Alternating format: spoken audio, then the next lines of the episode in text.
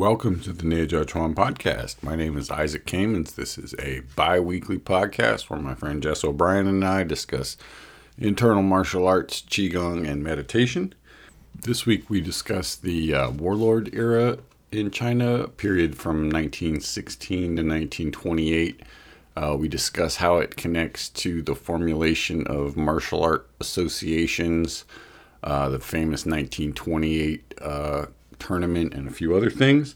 Talk about a few of the, main uh, characters in, during that time. Uh, then we switch gears and talk about the spine stretch, the final exercise of the energy gate set. Um, talk about how to be, protect your spine when you're doing it, what makes it different from a normal stretch, uh, how to develop strength in the spine without tension. And we talk about the difference between a stretch and a release and what that entails and how it connects with the spine stretch and Qigong in general. Uh, if you haven't checked out our Patreon lately, Jess has a new Bagua walking uh, session out, so you can check that out.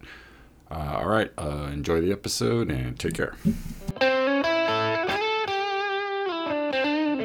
Welcome back to the Neijiaquan podcast with Isaac and Jess.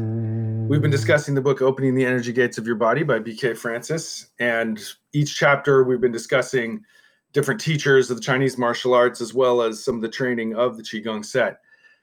We've reached a point now where we've been sort of exploring the life and times of the Grandmaster Liu Hong Jie. Um, he's a really interesting character who lives during very interesting times in China. Last episode, we talked about the Boxer uprising of 1900 when the ancient times of martial arts kind of came crashing into the modern era when uh, foreign powers invade China, and there's sort of a battle between what you might think of as traditional martial arts against modern weaponry, and that's sort of the end of that era in time. Um, we're gonna look forward a little further into the, the life of Liu Hongjie by looking at his teenage years. Um, Master Liu was born in 1903, from what we can tell, and so during his teenage years is another huge event in Chinese history, which is the fall of the Qing dynasty. The final dynasty, the last emperor of China, is overthrown by the rebellion led by Sun Yat sen in 1911. So this moment in time takes place. Master Liu some somewhere between seven and eight years old when, you know, this huge political event that is a, a thing that is studied by you know so many people around the world um, that we're not going to get very far into. We just want to give a little bit of that history, a little sketch of that that time period and what it was like for martial arts in China during that time. And obviously, whole theses could be written on this, but we just wanted to throw about a few thoughts we've had and some of the things we've read about that time period that are really interesting. Um, so this moment of the overthrowing of the Qing dynasty is you know the pivotal moment in history. It's one of those huge just watershed events that changes everything that comes after. And this is the struggles of chinese government outside of imperial emperor's control. Now a new type of government is being formed. Um, and in this case it's pretty much military based you know there's a lot of a lot of hopes and dreams that sun yat-sen is a an idealist that hopes he can you know change the world. But in reality, China falls into a pretty tough stretch and uh, known as the warlord era. I wanted to read a little little piece here. The warlord era was a period in the history of the Republic of China when control of the country was divided among military cliques and other regional factions from 1916 to 1928. The warlord era was characterized by constant civil war between different factions. The warlord era ended in 1928 when the Kuomintang under Chiang Kai shek officially unified China through the Northern Expedition. Um, so that's that's the stretch of time from 1916 to 1928. Um, you know, and there's a lot to say about the politics of that time and all the things that occurred then. But in terms of martial arts, um, that's also a big, big time period. That's when the first martial arts books in Chinese are starting to be published uh, for broad distribution. And there's also uh, opening of martial arts that were traditionally very closed, and you know, especially these imperial martial arts like Tai Chi, Bagua, that are practiced within very cloistered within the palace, with only by the rich and powerful. Now those teachers go out into the public and start teaching, and that's sort of the era we continue to live in today, when teachers now make their living by teaching students rather than fighting in military engagements. Um, and so there's this warlord era when bodyguard caravans and security forces are using martial arts uh, to a very high degree. And the fighting is going on all over China in totally random ways. Um, and this is the teenage life that Liu Hongjie is uh, experiencing. He's training at the the Bagua school that he joined in his teenage years, um, somewhere around 1917, 1918. So right smack dab in the middle of this warlord era. Yeah, well, it sounds like it was kind of the um, the wild west of the you know China's wild wild west, right? I mean, that's a good. And it's kind of it's sort of the same time period, right? I mean, you're talking about this uh, late 1800s, early 1900s, where in the West it was gunfighters and you know cowboys and all that stuff, and in China, it was martial artists and warlords, right? And so they had these. I think it was it was sort of a similar uh, dynamic or world, right? Where it's just anything goes. Anything goes, man. It's interesting because there isn't a lot. Uh, uh there's no central authority. There's nobody in charge. Is kind of what's right. similar. So there's not a lot written about it because a lot of the things where people would take you know records of stuff wasn't happening and I think more relevant to what we were talking about is uh, people weren't doing martial arts in the dojo; they were doing martial arts in you know these these battles against other groups, right? So uh, it was, I think, the roots of a lot of what would later become uh, these martial arts organizations were formed at that time, right? So you would have these these factions, these groups that formed used these martial arts and then mm-hmm. later would develop into essentially martial arts schools but this was this was their uh their proving ground you know like they were they were using it in real real time. Yeah it's a really violent era. There's no central authority. Uh, different warlords are controlling different parts of China. There's a lot of switching sides and backstabbing, and most of all, I think civilians are just suffering in untold uh, horrible fashion with no protection from basically whoever's the strongest takes what they want. And the the government of china is struggling to unify itself and put itself together. The best description i heard of it was that uh, there was a revolving door of power right? That it was just it would just keep you know one guy would come in another guy would go out another and so there was no stability. And it's hard of course it's you know it's hard the poor people always suffer the most when in times like that anyway so. Of course. Some of these warlords are really colorful and uh, really crazy sounding. Um, one of them here yan xishan the model governor he professed a syncretic creed that merged elements of democracy militarism individualism capitalism communism imperialism universalism anarchism and confucian paternalism into one. Wow. this is like i mean this guy is insane. He uh he banned alcohol, lived simply, and wore a common uniform of an infantryman. Whereas another guy down here, Zhang Zhang Zongchang, known as the dog meat general, um, he's described as having the physique of an elephant, the brain of a pig, and the temperament of a tiger. He's a, a, universally detested monster whose ugly, bloated face was tinged with the livid hue induced by heavy opium smoking. A brutal man, Zhang was notorious for his hobby of smashing in the heads oh, of prisoners with his sword, which he called smashing melons. Oh my um, god! Um, like this guy is completely out of control, and it sounds like you know China's just teeming with these different armies and different factions, just you know ambushing and slaughtering civilians and basically terrorizing the place. And I can't imagine they're fighting each other very often. They're mostly just victimizing everyone they can get their hands wow, on. Wow, that's something else. This could be one of the most gnarly stretches in human history. So one another event that takes place during that time period that that's pertinent to the martial arts and the qigong we've been practicing and studying um, is that groups of internal martial artists are forming societies and groups to uh, to promote their training, to, to bring it out to the public, to teach people and to make it something that wasn't just a hidden closed group, but to bring it out to the public. One of the groups we've been looking into is translated into English as the Esteeming the Martial Society. Um, and here in Beijing, that group is formed in 1912, which is this same time period that uh, the warlord era is taking place, or, or right previously to it. Um, you've got great teachers like Li Cunyi, the famous Xingyi master, uh, Zhang Zhaodong, the great Xingyi Bagua teacher, um, Han Muxia, another famous one. Um, he's in Tianjin, another branch of the Esteeming the Martial Society. As Chinese martial arts are spreading out into uh, common society and, and outside the palace and outside sort of the secret uh, doors of where it's being trained indoors, um, these new groups are being formed. And there's a new movement in society of martial arts coming out to the public.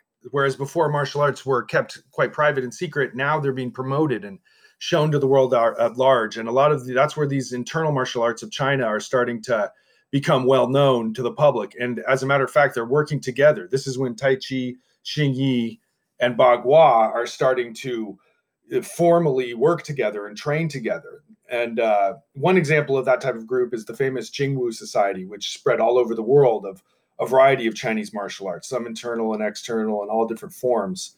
Um, it's very popular and has survived to this time. Um, another example of that type of group is called the Esteeming the Martial Society. This one was formed by one of Liu Hongjie's teachers. As a matter of fact, a number of his teachers were part of this Esteeming the Martial Society that that was founded in Beijing. Um, I'd like to read a little part here that uh, from a book that says, in 1912, Liu Dianchen, Li Cunyi, Zhang Zhankui, and others launched the Warriors Association in Tianjin and then the Esteeming the Martial Society in Beijing. Um, and here the author says In the final years of the empire, I served as martial arts instructor in the law school of Tianjin. When the Republic was established, uh, at that time, the Martial Arts Association of Tianjin and the Esteeming the Martial Society in Beijing both selected me to be overall instructor. Consulting with my comrades, we wanted martial arts to invigorate the nation. And so we have compiled textbooks to present their features and preserve a record, publishing and circulating them throughout the country.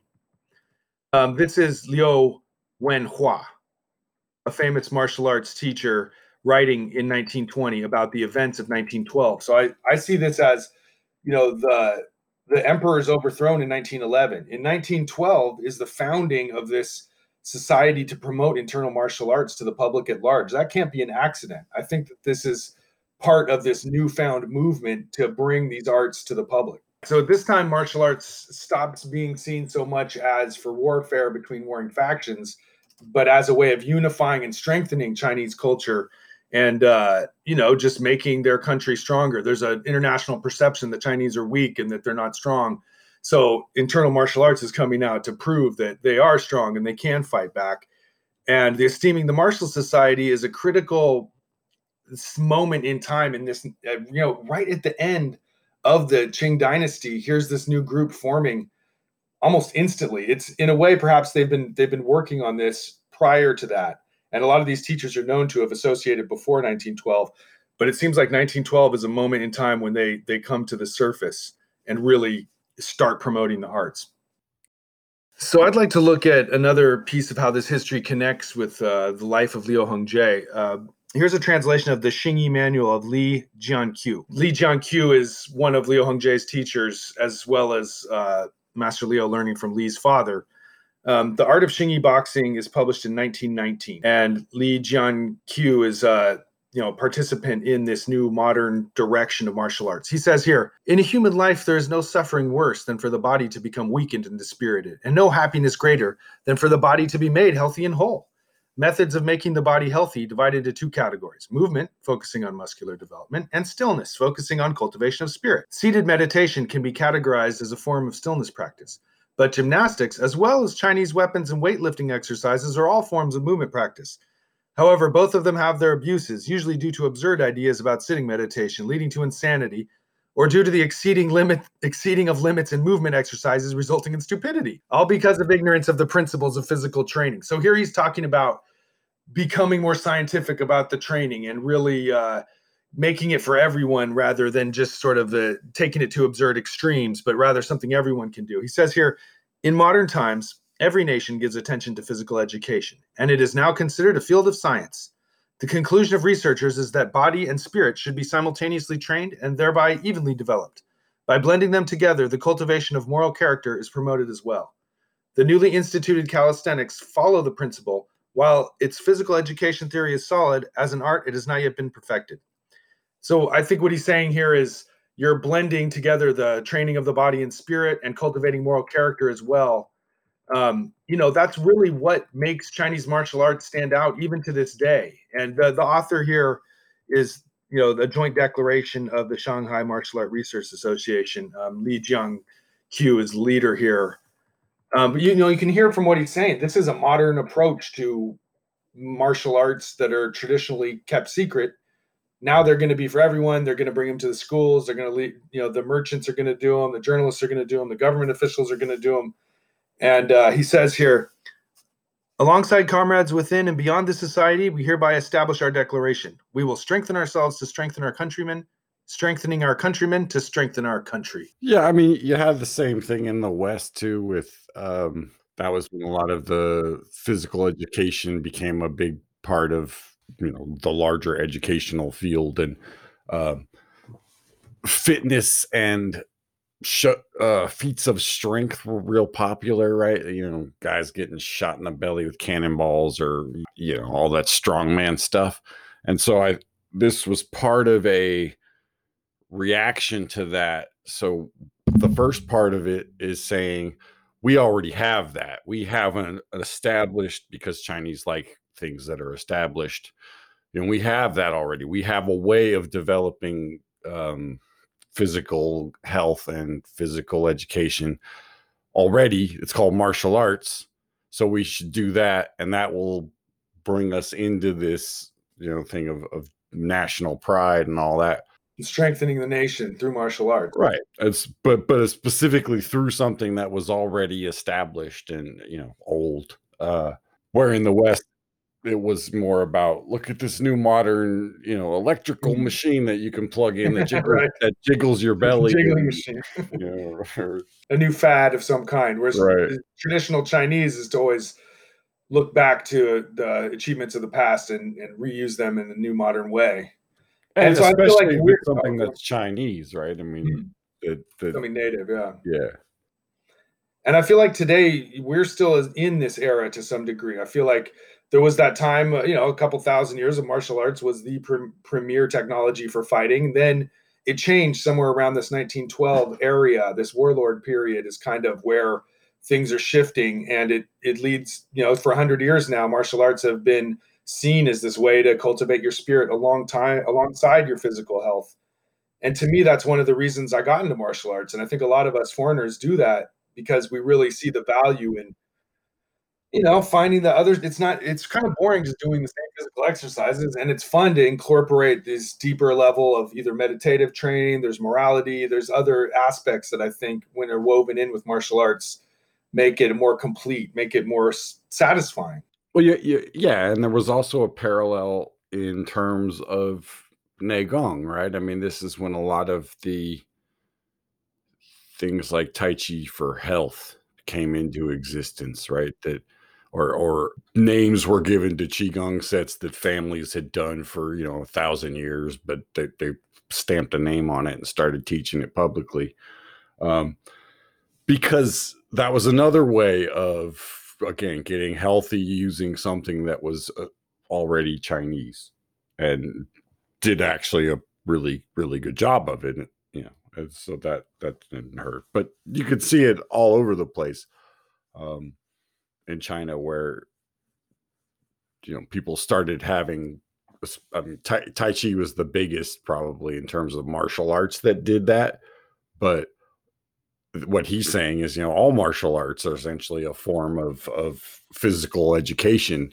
And internal martial arts because they add this meditative mind component to it are doing the thing of also strengthening the mind and so it, it right birds with one stone you know and i think it's safe to say that's what what liu hong jie as a young teenager was that was the purpose of his training he wasn't planning to become a bodyguard or enter into the service of the warlords or even the imperial army. He was Oh yeah. he was learning for to improve himself and to now now not to say that fighting skills wouldn't be useful during a period called the warlord era. You know, I read a few things about martial artists from that era, and most of them, actually all of them, said essentially they started doing martial arts during that era because it was like, well, you know, it's not things aren't exactly stable. You might as well know how to defend yourself a little bit. Mhm. The the very famous master Sun Lutang did his uh kind of publicity tour for internal martial arts during that time and went around promoting uh Neijiaquan, the you know Mhm. the the the, Tai Chi Xingyi Bagua as a, a single family of of training, you know, at that time as well. So, and then he would later write the one of the first books on all of those things, really. Hmm. And so, as as this period comes to an end in 1928, when uh, the Republic of China is unified under the, uh, to some degree, under the command of the you know famous general Chiang Kai-shek, who sort of crushes the various warlord factions and factions and absorbs others, and he brings his armies into Beijing in 1928, which is the same year that the famous martial arts tournament takes place, where Liu Hongjie, as a young army officer, is engaged in um, in a in a number of matches and and gets to participate in this famous martial arts watershed event in 1928. So his life really connects in with some of the biggest moments in martial arts history and in Chinese history, modern Chinese history. He's he's on the stage seeing it take place, and it's pretty amazing to think about what it must have been like to see the world change so much from your childhood to your teen years to your 20s Yeah.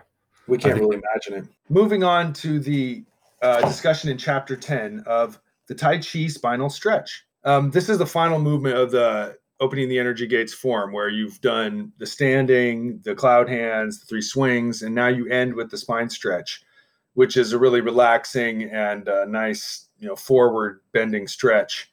Um, so, are you know, to do it, to learn it, uh, take some time and effort and some training, hopefully with the teacher to help you kind of get the nuts and bolts of it.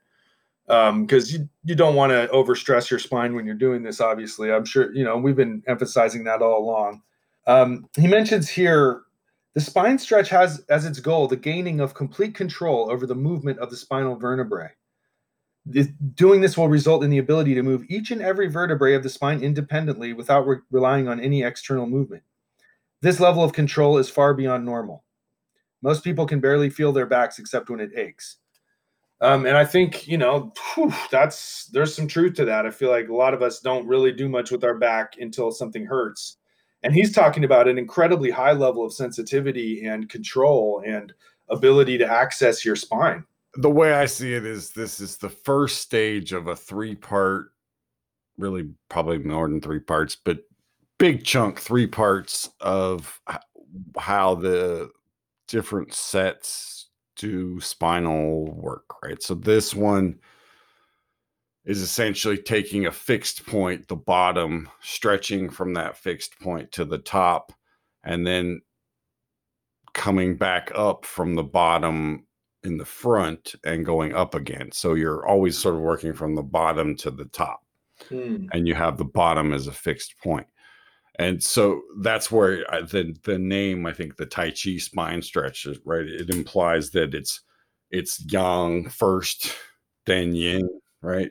Uh, so you're stretching both ways. It's not just a, a stretch going forward. Um, and again, if you want to see what it is, you just look at the book. There's a description of it. But uh, the the bigger thing about it is this is the first place in the system where you separate one, one vertebrae from the next. Hmm. Um, and you do it in a fairly passive way. You're not pumping it, as it were. You're just letting gravity kind of hang and pull it open. Um, and then using your legs to lift you back up. that you're not forcing or pushing or even doing anything. You're just simply hanging there and letting gravity do the work for you. And that's kind of how you want to approach the spine stretch. I think stretch is almost not the right word because it's really a spine release. because the way it works is without going into too much of the specifics is first you feel the vertebrae open vertically Then as it bends forward, you open the back of it and you dissolve everything from that point down to your feet. And then when you come back up after you've done all the rest, you again, you're going to dissolve down from that point to your feet. But this time you're going to be opening the front as you do it, right? So it's a, um, it's a release, not a stretch when you're coming mm. up. Well, it's a it's a stretch on the way down, but on the way up, it, it's really more of a sense of releasing and letting go than it's uh, more than, to me at least than than a quote unquote stretch. And the biggest thing about it is that it's again from the bottom up, and you're not letting your head go first because that's most people's initial instinct.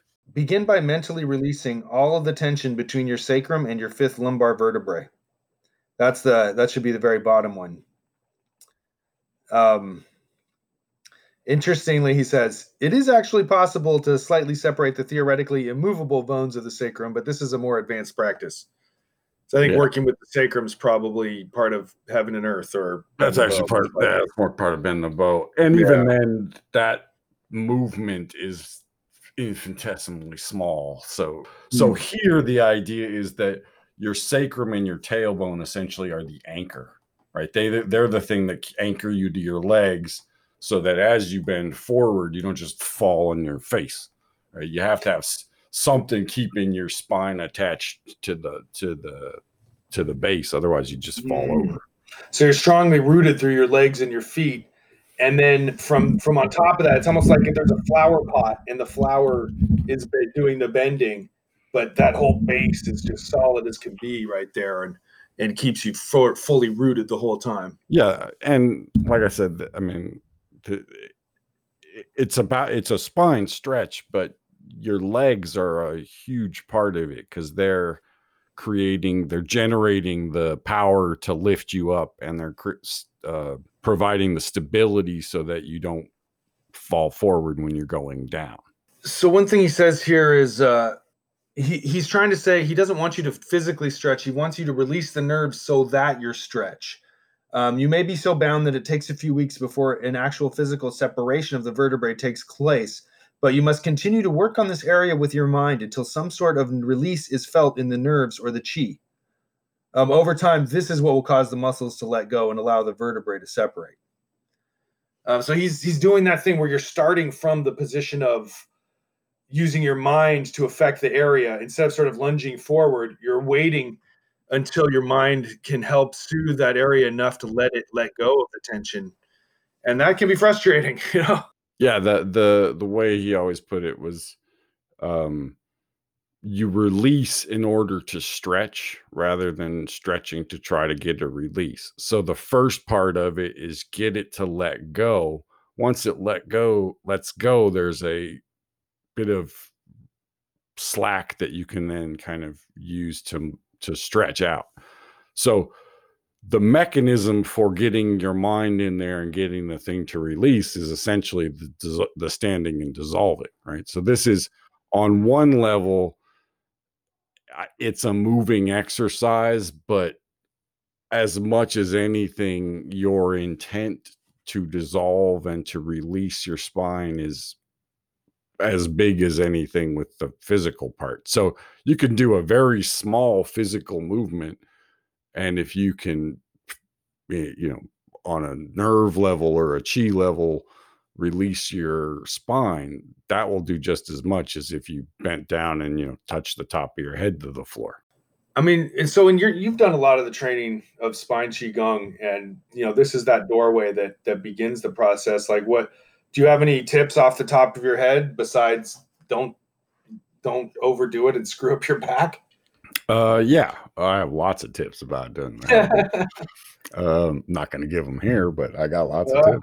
Uh, um, kidding. Uh, one thing is to to really take the the sense of push out of it because the movement, if you're doing a pumping movement, or even if you're doing something like the spine stretch, there's a tendency to want to feel something to get like feedback.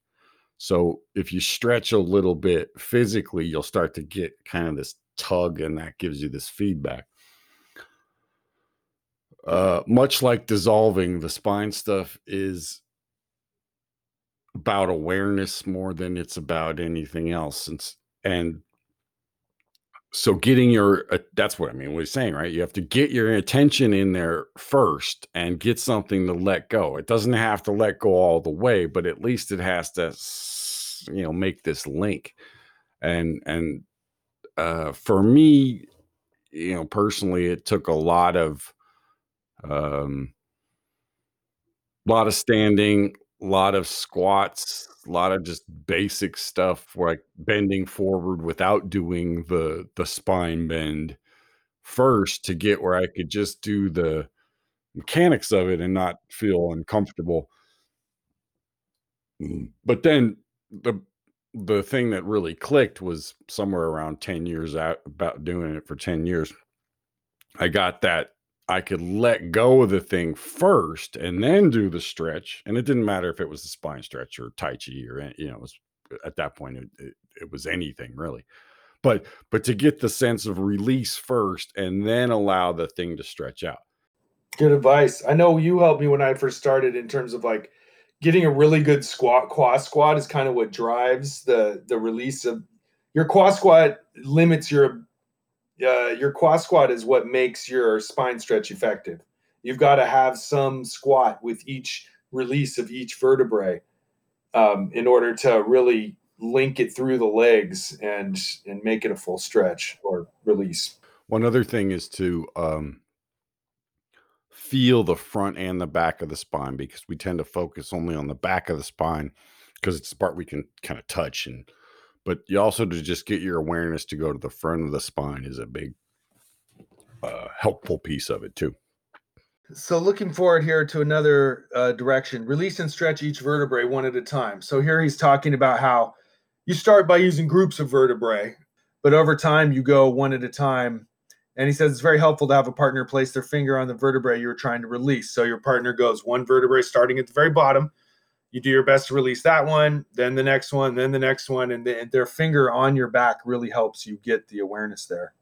Um, so you know, going one by one, yeah, that's uh, that's what you do. I mean, there's not much more to say. It just it takes time, it takes energy to to get to identify them as individuals, and that's just a process that comes. The more you do the spine stretch bit by bit over the years, you start to. I can attest to that. You start to feel them much more uh, individually over time, but only with practice. Yeah, well, again, it's like standing or any any other awareness practice. It just takes time to get your mind in there and let it sink into it, and just take it slow. And uh, if you're injured, it's going to take longer. Uh, so you're going to have to like go even slower. Yeah. Oh, yeah. That's a real good note. If you've got a spine problem, you want to be as gentle as you can be in this process. So the final instruction here is to release the skull plates. The human skull is not one bone, but rather a number of plates joined together by sutures. These plates are capable of being released through voluntary action. You don't want to push this. So uh, if it happens naturally, cool, but don't try to force it because trying to force those open can actually damage things. And I wanted to note one last thing here. And when you, as you're bent forward, you'll want to release energetically from bottom to top again. This ultimately culminates in waves of chi going up your spine to the top of your head and through your arms to your fingertips. So you continue your dissolving practice as you're doing the actual bending of the spine. Yes. Each ideally at each vertebrae you dissolve all the way down to your feet. Um, but at least when when you get to the end, you do sort of one big one. All right. Okay. That well, is it for now. That's it for now. Cool. Nice talking to you. Talk to you later. All right. Hey, folks. Uh, one more thing. We have a Instagram now, uh, the Neijiaquan podcast. And we're going to be putting up pictures related to the episodes, uh, articles, things like that. So just sources from the, the episodes so you can get some visuals to go along with some of this stuff. So check that out. Uh, all right. Uh, take care. And uh, thanks for listening.